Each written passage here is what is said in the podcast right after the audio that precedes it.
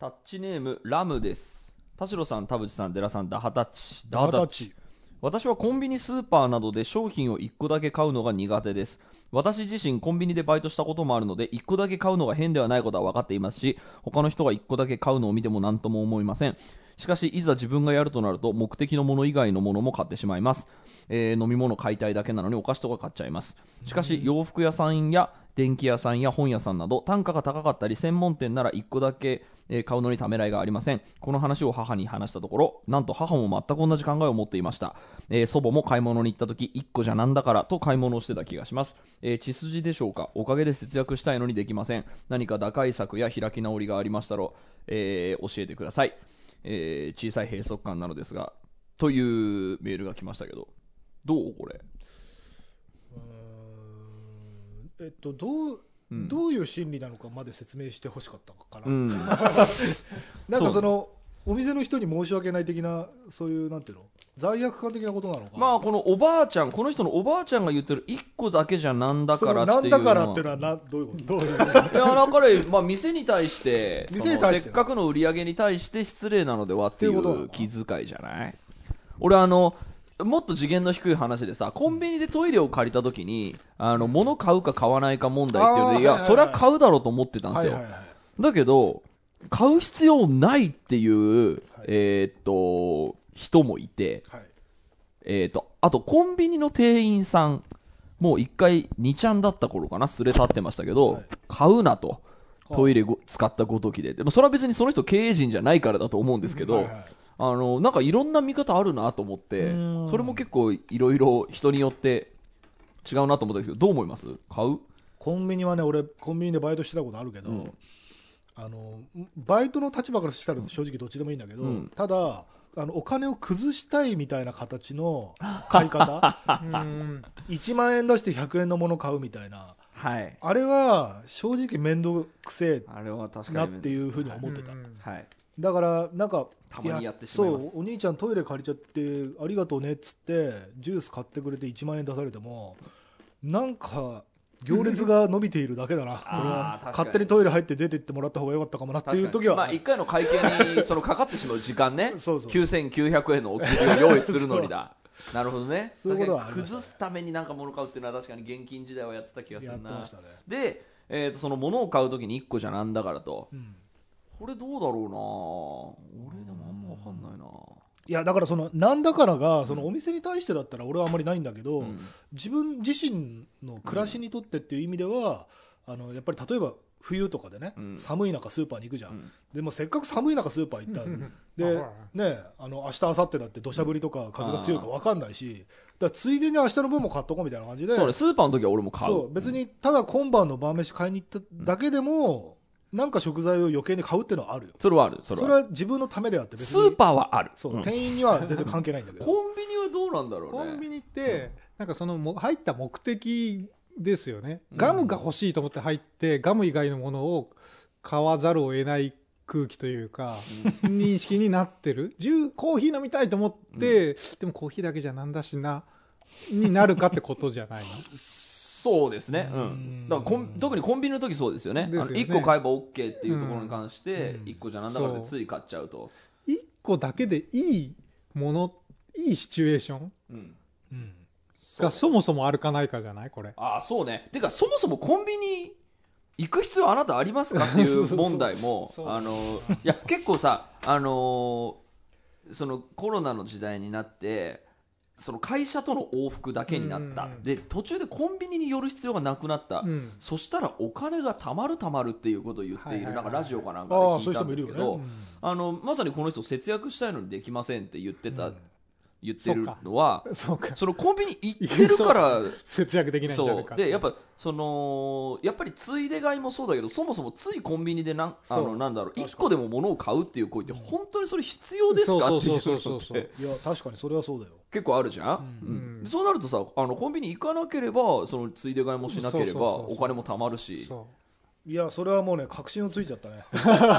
その節約したい人がコンビニで買うものなんかないよ。コンビニで売ってるもん買ってる時点でまあダメですよね。そんなセールにもなってないそう。商品を買うなんてそうですよね。貯金のできない人のもう最たるもんだよ。本当にそうです。行くなということね。だって俺ねそうあのスーパーでさ俺あんまり普段買わないんだけどあの500ミリペットのさ有名ブランドのドリンクがさ特売75円とかで売ってるわけよ。まあまあ。コンビニで130円とかで売ってるものが75円で売ってるんだよ、うん。コンビニで買ってる人がさ金貯まるわけねえじゃんっていう わかるわかる。ことだよね。でまた僕もあの楽天市場とかでさめちゃくちゃ物買うからさ、なんかこれだけ買ったら送料が無料になるぞっつってさ頑張って買うじゃん、はい。で頑張っていっぱい買うとさもううちトイレットペーパーなんかそうだけどさもう多分10年ぐらいはなくまならないもんあまあ腐らないものはいいよ、そうね、腐らないもあののゾンビが発生した時田淵くんち逃げ込むから。そうだから誰かがさトイレットペーパー困った時に僕トイレットペーパーあげられるし。だから結局あの先週言った情熱価格で買った洗顔ペーパーとかさ結局なんか5年ぐらい使ってたらやっぱなくなったもんね。なくなるんだ。なくなるまでだからそのまとめて買っとくっていうことで、そのなんだ必要がなくなるからねで薬屋にもやっぱりあの洗顔ペーパー買いに薬屋に行くっていうこともな、ついで買いもしなくなる今のところ全然なくなったし。買い物行くへ回数減らすっていうのが大前提ですそうね。から、行かないということでいかがでしょうかね、はい。ということで今週も始めます、はい。田代智和と。田淵智也のタッチレディオ。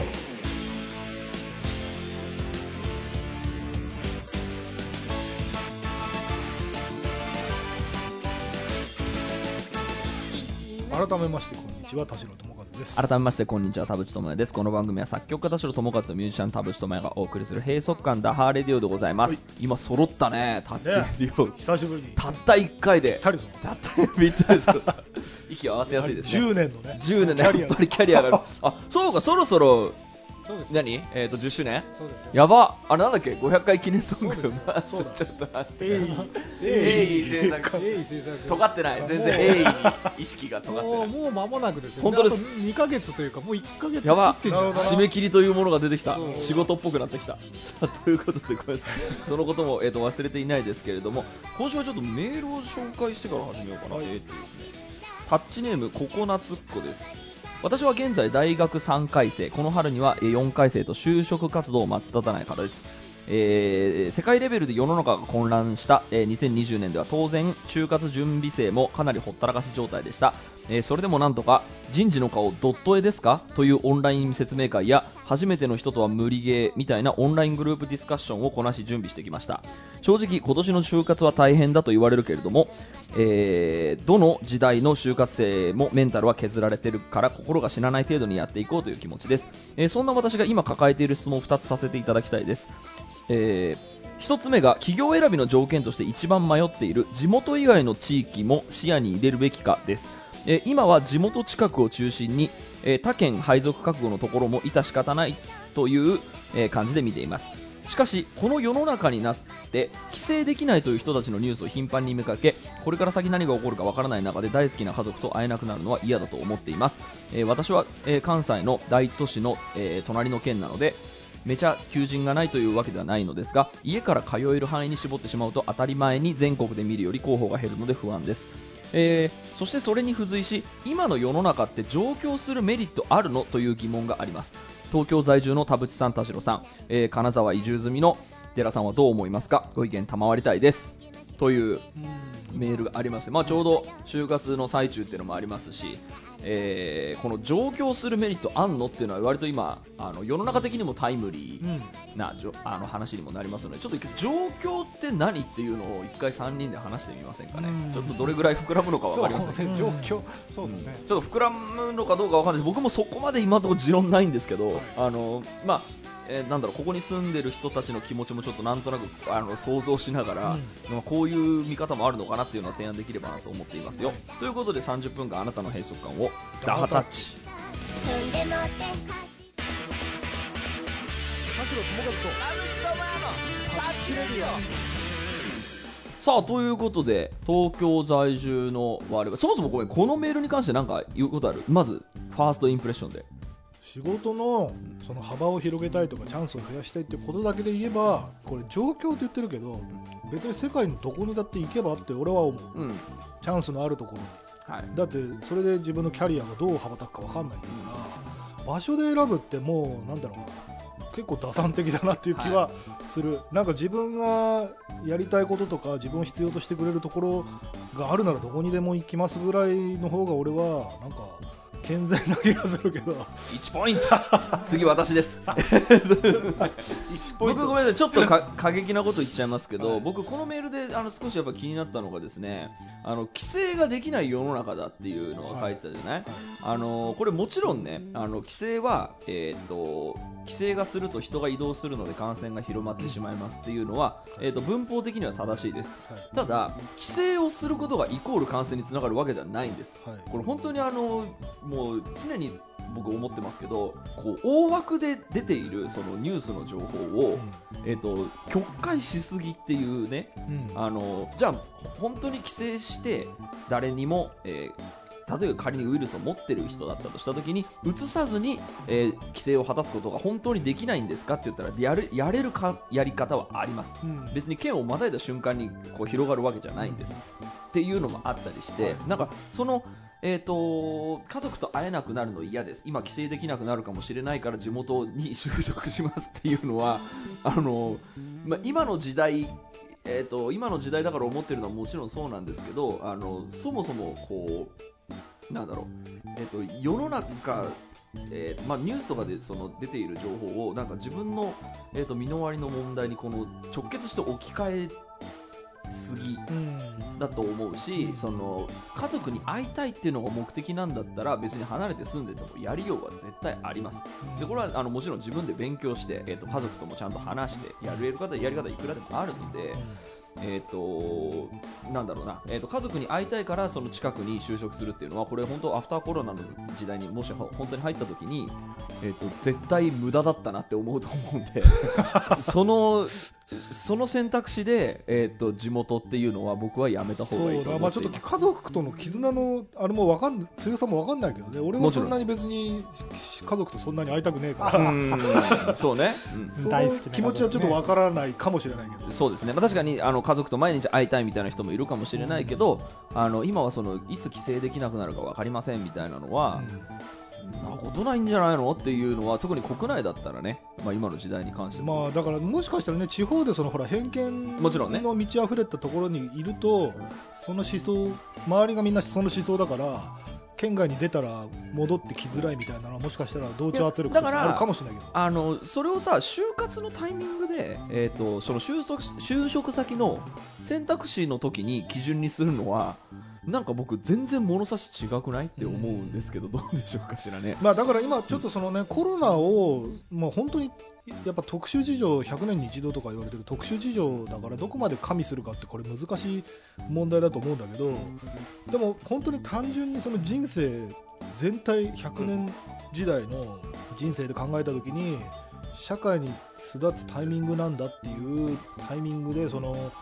なんつったらいいのかな守りに守ってこう一番ミニマムな選択をしようっていうのはなんか俺はもったいない気がする。選択肢がどんどん狭まって可能性もね。そう大きく羽ばたいてほしいと俺は思ってしまうけど、もちろんだから人それぞれの,、うん。あの状況に対するねあのいいとこ悪いとこっていうかそのうん上京した方がいい理由とかは、ね、その状況を推薦したい理由とかは、うん。えっとこの後話しますけど、うん。あのその選択肢がやっぱ狭いように、えっと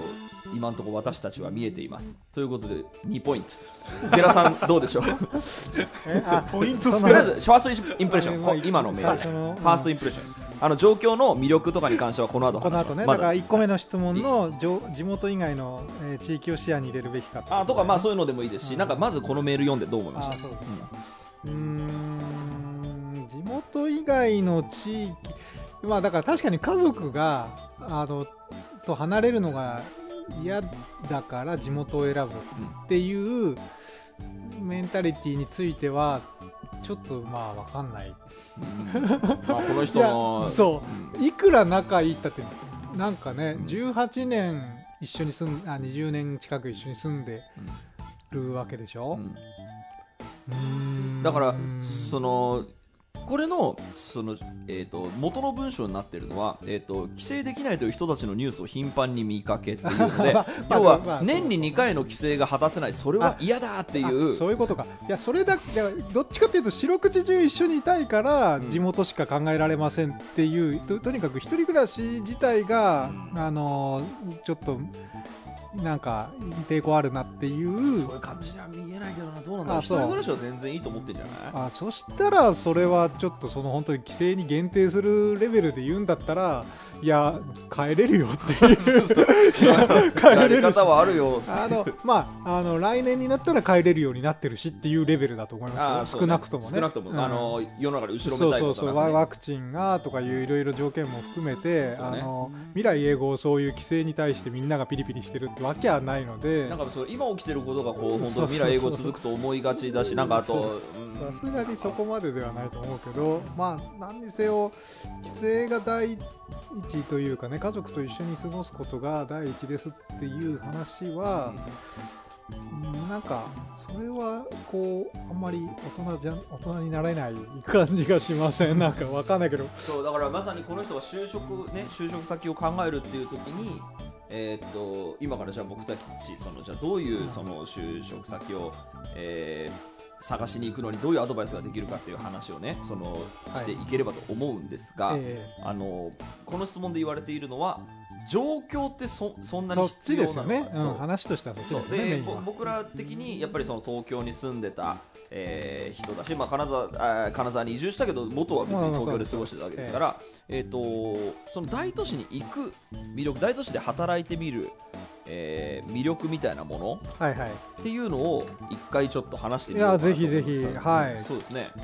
どうでしょうかねうんと僕、あの極端ですけど東京に住むとか、あのまあ、これこの人関西って言ってるから大阪の場合もありえると思うんですけど、あのよく上京した時に家賃がやっぱ都心は高いから、あの少し遠くても、まあ、要はあの勤務地が都心だとしたら30分ぐらい離れたところで一人暮らし始めますみたいな選択肢が割と選ばれがちだと思うんですけど、僕それはもうそれって東京に住んでるって言わねえしっていうふうに 言ってましたよ言うねぐらいのあの極端なあの恵比寿に住めと。そう恵比寿に住め渋谷に住め。あのとにかく、えー自転車10分以内のエリアに住めっていうのが僕の、えー極論ですけど、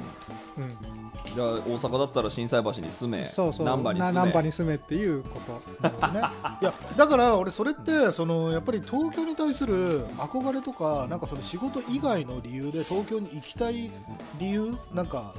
なんか飲み歩食べ歩きしたいとか、うんうん。なんかこう小劇場に行きたいとか、はいはい。なんかそれがないんだったら本当にただまあそう仕だね。事についてお金が欲しいだけだったら上京するメリットなんもないよ。そうだね、うん。そうそう。いやそう僕もねあの業一応業界だからそういうふうに言ってます。そうね。うんあのやっぱ業界だからっていうの僕でかいと思っていて、うんそれが結あのー構あのうん大きいです。これはもう完全にポジショントークになるんですけど、えー、と業界で生きるっていうことだったりそのえっ、とかそういう環境を知るっていう意味ではやっぱ一回上京しとかないと多分何にも分かんないと思うので、だってエンタメ業界ってやっぱ東京とか大阪のその都心にあるテレビ局なりレコード会社なりがそうですね。中心地域で、少なくとも現時点にあのおいてはやっぱりそれってやっぱ経済の集積地であることは間違いないので。あのー今ってどんなにそのリモートができる時代になったって言って、うん。えー、とと都会にす、えー、と住まなくてもいい理由が出てきたかもしれないけどやっぱり都会に住んでないとできない人間関係とかそのアップデートされない意識とかはやっぱどうしてもあって、えー、とだから意識の、えー、とアップデートをするっていうことだったり新しい人と会って見地を広げるみたいなことに関してはやっぱあの上京するっていうか要は多くの人に会うってことですね、うん。広い世界に行くっていうことはまさに田代さんがおっしゃってた日本って考えてる時点で狭いみたいなのと一緒ですけどその今あるところから広いところに行くと,、えー、と人間的に成長はできるっていうことでいうと、やっぱりあの上京しとくあの魅力っていうのはやっぱ大いにあるなと思って特にやっぱこの業界に関してはあるし。えー、とこれ多分じゃあこの人の趣味が何何なのかにもよるけどあの普通に例えば小劇場好きだから上京するっていうだけでもあの多分東京に来ていろいろあの勉強できた方がもっといろんなこう見地が広がるような気はしているので、なんかそういうなんだろうね選択肢が増える。あの魅力の人間的成長幅の選択肢が増えるっていう意味ではやっぱりその状況をし一回しとくっていうのはあの損がない。そうね。うん。仕事仕事とやっぱ関係してますよね、そのね。うん。業界っていう、いわゆるエンタメ業界みたいなところって、えっと仕事とそのプライベートの切り目切れ目がもう全然ないそう業種、職種じゃないですか、うん。要は飲んでる店にあの同じ業界の人がいたらその場で仕事の話があって次の日に呼ばれるみたいなうん。レベルのことがあのあり得るそう。これがメーカー勤務とかだと、まあ、それはそれっていう感じにどうしてもなる。そうなんですよね。そこで関係性が生まれたところで大きな会社同士の話になったり、うん。あのそんなつてはないからつてにはならないから。うん。やっぱあの仕事によるこの人がエンタメ系の仕事になるんだったらまうんああの東京だったら少なくともあの二駅以来とか、うん。そそのレベルじゃないと話にならない感じ。そうね。まあ多分そういう就職先では多分ないのかなとは思うので。そそれであれば、うん。あの本当どこでもいい。ただでも、あのー上京するか否かって僕この人の人間的な、えー、と資質？これどっちがいいとかじゃなくて、えー、とにもよると思っていてあの上京すしてした方がいいよ側にもともちろんポジショントークの範疇で、えー、と地元の方がいいよっていうのもこれもまたそのポジショントークの範疇じゃない？でなんかあのななんて言ったらいいんだろうな。ちょっと待ってね。うまく今まとめられないんだけどえー、と新しい環境の人に会った方があこっちも居心地いいなとかこっちの方が、えー、と自分の人間にあ合ってるなっていう人もいるしもちろん、えー、と地元に残った方が私の人間性に合ってるなっていう人もいると思うのでこれだからどっちが偉いとかっていう話じゃなくて、えっ、とでもえっ、とねちょっと待ってね。これうまくまとめたい。うまくまとめたいんだけどあのこの間ねちょっと話変わりますけど、えー高校の時のコミュニティに所属している人と、えーその人が大学のコミュニティにも所属していると。うん。で今もう社会人になっていて高校の時の友達とも会うし大学の友達とも会うよっていう人がいたんですけど、えー、とやっぱ高校のコミュニティっていうのがすごく同調圧力が強いと。うん。今その人の今社会的位置にいるとどちらかというと都会側の生活を送っているんですね。で、えー、と高校の時のやっぱりその LINE グループとか久々に会ったってなると,、えー、とやれ結婚するしない。あの適齢期を迎えてる友達なので、えー、と結婚するしないっていうことがやっぱその、えー人間の次のステップのこううんなる。そのコミュニティね。そう。でそこにやっぱ馴染めない。で、えー、と大学の方はあの普通にあの大学で会った人たちが、えー、と割と多様性ウェルカムの人たちでそれに馬があって、えー、と今も付き合ってるみたいなことだったのでそこのコミュニティではそういう話は出ないと。はいはい。で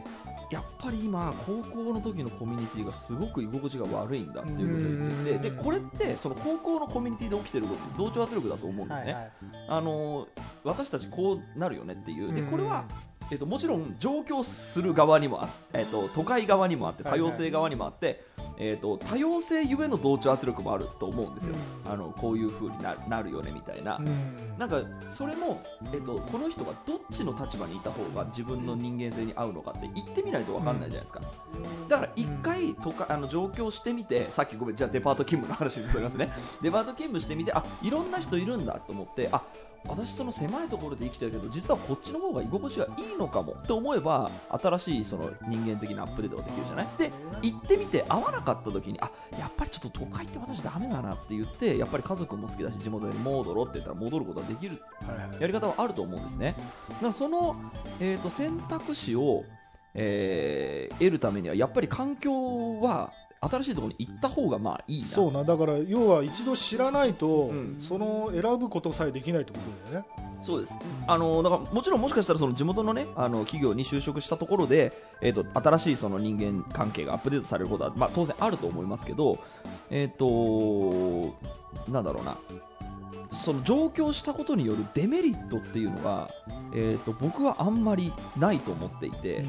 えー、とでこの人のメールで言うと規制ができないということだけだからそうね。僕だからそこがちょっと あの僕はそこ同調できないというか。それはできるしねっていうう、ん、っていうのがあって、えーとまあ、あくまでこれはポジショントークになりますがその都会に行った方がその得られるものっていうのは、えー、とあるかあると思うしそれが自分の人生次の人生に向いている可能性もこれまたあるかもしれない。っていうのもあって、えー、と規制ができないっていうだけの理由で、えー、と就職さ就職先の選択肢を絞るんだったらもったいないなとは思いましたね。うん。そうね。そうね、いや、これ結構、あのー僕みたいな地方から東京に出るっていう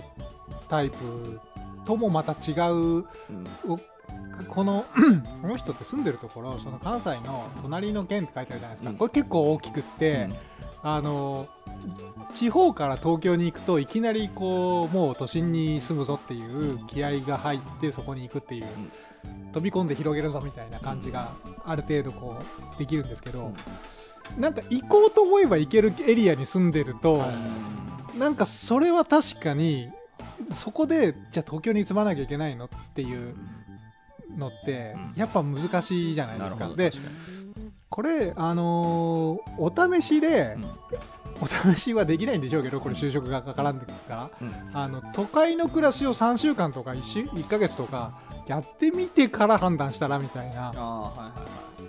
で、今もうそれこそ1ヶ月プランとかあるじゃないですか、ホテルとかでも。ああいうので試し済みして、そんで、僕がこう言ってる、た田淵君が言ってる、そのの、こう、飲みのエリアをふらふらしてみて、コミュニティがあったりとか、その小劇場があったりとか、でもねその冒険スピリットがある人は、うん。こういうメールを送ってこない。あそうか。いやなんかそれこそゲストハウスに1ヶ月いるとか、なんかちょっと,、えっと都心の暮らしをやってみてから判断したらっていうのを最近僕はそのうん、やっぱお試しでうん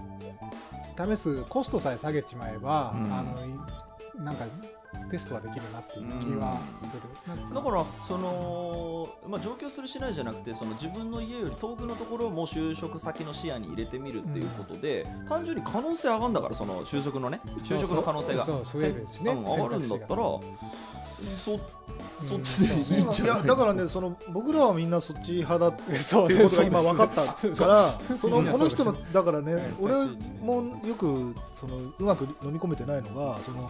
そんなに家族と会いたいからその年2回もむしろ家族と会いたいかなって。ところででそこで僕ね そこで僕さっきの同調圧力の話にしたいなと思ってるんですけどあのさっきのね、えーっと高校のコミュニティが息苦しいと思っているっていう友達は俺田舎の人なんだと思ったんですよ、はい。その人その人の出がね。田舎だからどっかの田舎で出てその高校のところでやれ結婚するとか子供が生まれたみたいな、まあ確かにその年だったら田舎の人たちだったらそういう感じになるかと思ったら神奈川なんですって、うん。はいはい。神奈川でもあるのかと思って。だからまあそれだってうん。大学でもそういそう。う話になったりもするじゃん、うん、そう。でねだからそれあのどこに住んでたとかじゃなくてその、えっと育ったコミュニティの違いね自分のコミュニティだよね。でえー、と僕も田代さんも、えー、と寺さんもやっぱね育ってきたコミュニティが割とね多様性ウェルカム な育ちだった気がするんですよ。で俺もねその話聞いた時に僕中学から私立に行ってて男子校で、えー、とそのまま大学まで行ってっていうしょ、だから一回も同調圧力にあのープレッシャーを受けたことがなかったんですよ、うん。で確かにその育ち方したらこのポジショントークになるなとそう思って。そうそうそうそうだね。でだからこの、えーとまあ、この人はどういうあのところで育ってきたのか分かりませんがそのここからはみ出すことに対する恐怖っていうものを前提で育ってきた人うん。たちの、えー苦しみみたいなものって俺ら確かに誰も分かってないんだろうなね。確かにそこがうまく理解できないんだようん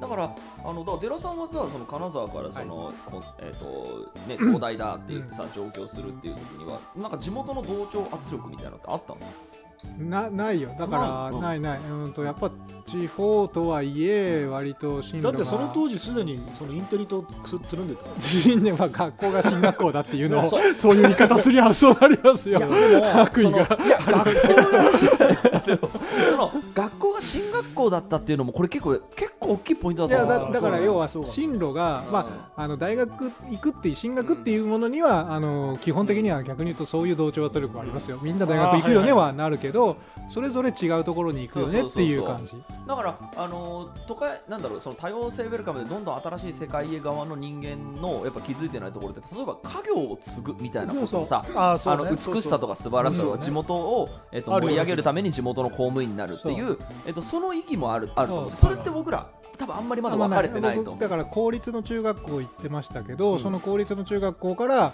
まああのーそのまま地元の高校、うん。まあ、普通の高校行って就職するような人たちとはもうその段階でコミュニティ的には断絶しちゃってるからそうそうなんですそう。もうないですそうねなんだよな。僕その、えっと中学からほぼ、えっと同じやつら、うんでまあ、その中で本当に気が合ったやつらとだけ今も関係があって、うん。同窓会にも行かないので、えっと小学校の時の、えっと連中とはもう全く連絡を取っていないんですねだからあのそこのもしそこに同調圧力がもしあったとしても感じたことないんですよ一回も。今まで同調を求める人って少なくても1人以上必要ですけど2人いないといないけどラッキーな育ち一方人もいないんだもんみたいな。ラッキーな育ち方したなと思って、だからあのなんだろう、えー、と結局さ、まあ、一流大学と言われるような大学を出てさあの就職するかと思いきやバンドみたいなのもさ誰にも何も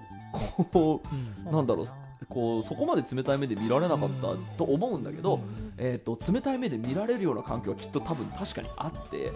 なんかそこの人たちの、えー、と気持ちからすると,、えー、と例えばまあ上京するっていうことに関してもエンタメ業界に行くっていうことに関してもやっぱどうしても、えー、と抜けれないっていう、えー、と同調圧力がもしかしたらあるのかもなって思う。うんまあ、でもこれ同調圧力って言ってるからなんかその足の引っ張り合い的な聞こえ方になるけど 組織にいて守るべきルールがあるっていうことだって一応一つの同調じゃないですか。はいはいはいここの会社にいる以上はこういうふうに働いてくれよだって一応ルールとしての同調、だから別にそのなんか世の中とフィットしないフィットを求められること、守れって言われてることから常に自由であるとまでは言わないうん。ですけど、なんかレールっぽいこの人生のライフスタイルというかもう、はい。そのモデルみたいなものに、えーこう合わせてうん。何かイベントをこなせよっていうのからはまあ少なくとも自由うん。ですよね、結構。そうそうですね。就職そういう。でそっち側の同調圧力ってなんかなんでしょうね。やっぱ言ってくるやついなかったのは。まあそう。そう。だから僕らに引き寄せて話しちゃうと、うん。もういやただ結論が変わらないこの人が、えっと、じゃあ言ってくる対象が本当にいるのかと。今県外出るの？みたいな。家族と会えなくなるのに？っていうようなことを本当に言われてるのかどうかもわからないし。確かにね、い僕らの周りにいないだけで いないっていうふうに思ってるしうん。でもよ世の中に本当にあんのっていう。いやいやねちょっといあるの一旦ちょっとメールに、あるよね。そう一旦メールに立ち戻ると立ち戻ると。そのえっと都会にまで範囲を広げれば、うん。就職先の,、うん。その選択肢は広がるっていう話は本人もしてるわけじゃん、うん。だからやっぱりその地元を離れるとか、まあ、親元を離れるとかなんかそれに対する不安っていうのが一番大きいんじゃないかなと思う。不安であっそうそういてや不安であって同調じゃないよね。でこのメールにね例えば私は本当に地元が好きで、えー、とじ地元の企業に就きたい。ただ地元が今あのこうこうこういう状況なので、えー、とものすごくもらい手が少ないと。で、まあ、好きな音楽とかもあってみたいなそこの悩みなのであれば、うん。なるほど地元が超好きなのであればみたいな立場で、うん。あの話はできたかもしれないけどこのい今のそのメールの人のに繰り広げられていることっていうのはその地元に残りたい理由っていうのがあのそこまであの僕の目から見てて大きなものだとはそこまで思えないんですね。うん、っていうのもあって、えー、とこの人はそのだから見えない何かのその、えー、そっか。とレなんかこうレッテルあなんその見えないあの、まあ、同調圧力って言葉使っちゃいますけど何かに縛られているような気がしていてだそれがニュースの見過ぎなのかもしれあないし、あはいはいはい、うん、まあ先入観でね。そうだからその先入観ないよっていうようなことを言ってえだってそっちの方が就職先の可能性広がるんでしょ？でそしたらあのい、ね、新しい面白い人間見つかるかもしれないし都会の楽しさも分かるかもしれないし嫌になったら帰ればっていうので答えで僕いいんじゃないかなと思ってるんですけど。確かにな。この、ね、先入観ってね本当にあのぶっ壊すのすごい難しいことで、俺あの自分のことで思い出したのがその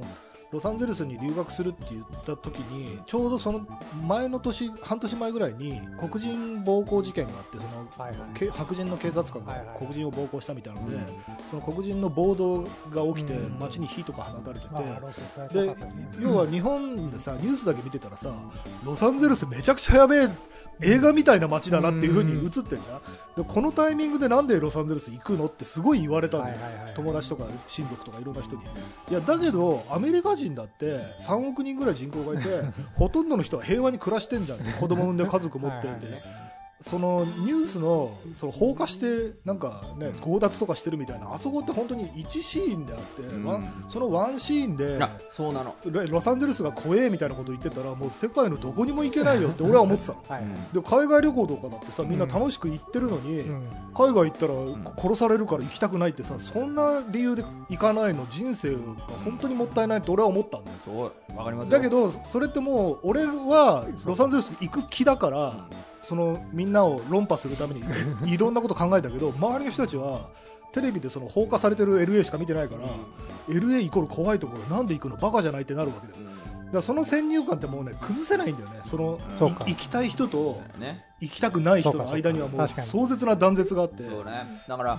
そうまたごめんなさいコロナの話になっちゃうけどさ その例えば今旅行行くっつってさ、新幹線とかでインタビューを受けてる人とか見るとさこんな時にその旅行なんかしやがってとかその旅行は悪みたいな、まあ、そういうこう、えー見えない圧力があるとするじゃない、けどさじゃあ一回じゃあ地方にさあの2人の家族で行ってよ夫婦で行って。で、えー、とそこの旅館ではさ徹底した対策がちゃんと行われててさあの席もちゃんと離してるとかさちゃんと部屋食で済むように。で従業員みんなが一生懸命こうその感染対策をしてみたいなその実情があるのにその旅行はクソってまだ言うのみたいな あのなんだろう100%悪って言わないでよ。その、うん。今あるその情報だけで。その実際見たのその旅館の人たちがどんだけ頑張ってるかをさっていうのもあったりしてねその実情をねあのなんだろう自分がじゃあ、えー旅行するならどうするかとかね、えー、と自分がじゃあ、えー、と県をまたぐならとか自分が帰省するならどうするかっていうのを考えた時に、えー、と見えてくるものこれだったらあの安心だなとかこれだったら迷惑かけないなみたいなのって出てくると思うんですよ。でやっぱ今もさあのライブやるっていうのに関してもさこんな時にライブやるなんての一言を気にしたらやらないけどさいやでもさやり方はあるんだよ。この別に外出たら死ぬ病気なわけじゃないのだよっていうところから説明をいちいち始めて。でもあのどうしてもその中に見えない圧力っていうのはどうしても存在していてっていうのがあるから、えー、とみんな例えばじゃあライブをやらないとするじゃん、うん。でもライブをやらないとさ、えー、と困る人がいるじゃん。ね。単純に音楽を聴くのが好きな人。もちろん演奏する人もライブハウスもなくなっていっちゃライブハウスもなくなっていっちゃう。だからその0か100かみたいにするのやめようよっていうそのだからそれがだから結局俺たちがそういう思想だからそうなんだけど そのいやそうだからこれね現場に この人がどういうあれあの環境なのかわかんないけどね、いやだからもうまさにさそのほら東京もんはさその地方に来んなっていうさ、うん。そのコロナが広がるから来んなみたいなのもそうなのテレビでさ、うん。そのハロウィンでまた若者がうん。街で大盛り上がりみたいなさそういう報道とかすると東京って毎日こうなんだとそう思ってるそうねそうね。もう毎日そのもう殴り合いとかあの酔っ払ってなんかそこら辺で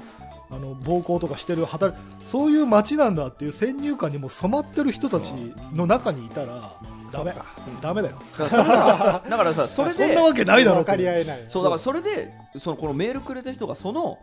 僕らから説明するといやこそんなのって一部の話だし、もっとちゃんと実情すればこうだからっていうっ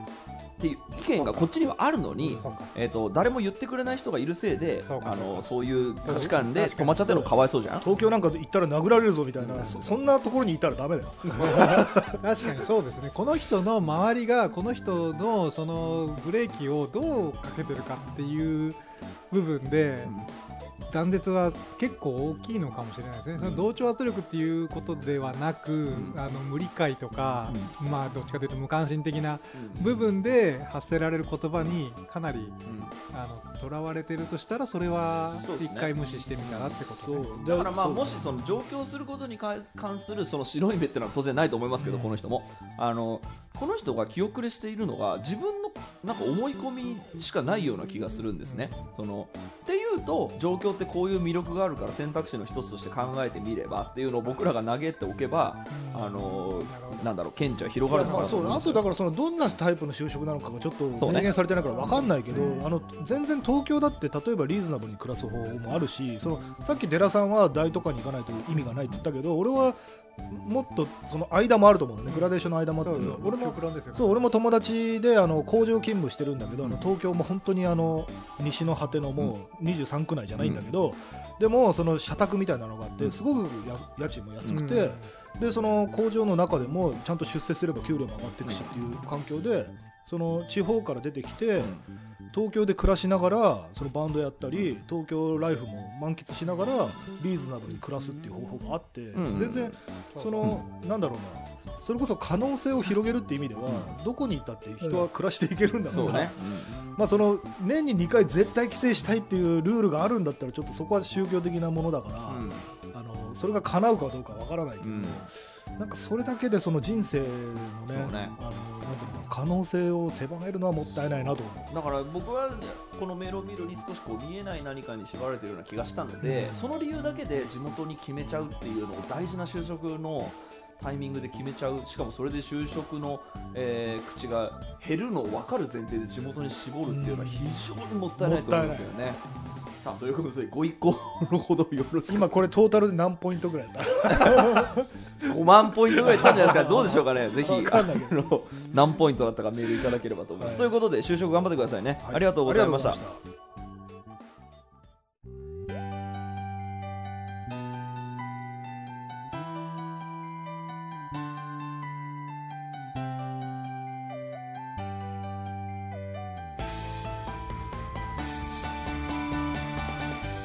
はい、エンディングのお時間でございます。えー今週もありがとうございまました。番組のご意見、ご感想はブログのメールフォームよりお寄せください。タッチ2人に話してもらいたいこと大募集でございます。えー、E メールアドレスはタッチレディオアットマーク Gmail.com、tacchiradio アットマーク Gmail.com でございます。えー、オフィシャルツイッターの方もぜひチェックしてくださいということで、あのー放送では話さなかったけど、あの、ほら、東京にす、必ずしも住まなくてもいい理由もいっぱい出てきたじゃない。はい。あの一流企業だったらあのもうえずっとテレワークで OK ですみたいな、月に1回だけちょっと総会あるんで来てくださいみたいな。そうだったら別に地方でもいいわっていうまさに寺さんがねねそうそう。金沢に住みながら割と頻繁に東京にいる。結局どうですか？金沢に住んでみて ええっとなんだろうえっと東京にまあ定期的に来る。今の生活的に不便はありますか？いやだって東京で誰かに会うってここぐらいしかないですからね。あも う。どうなの？友達とかなんか連絡取ったりして友る達連絡ま友達いない嘘でしょ？俺たち前う俺たちベストフレンドなの 嬉しい。いやでもそうですね。いやまあ仕事で、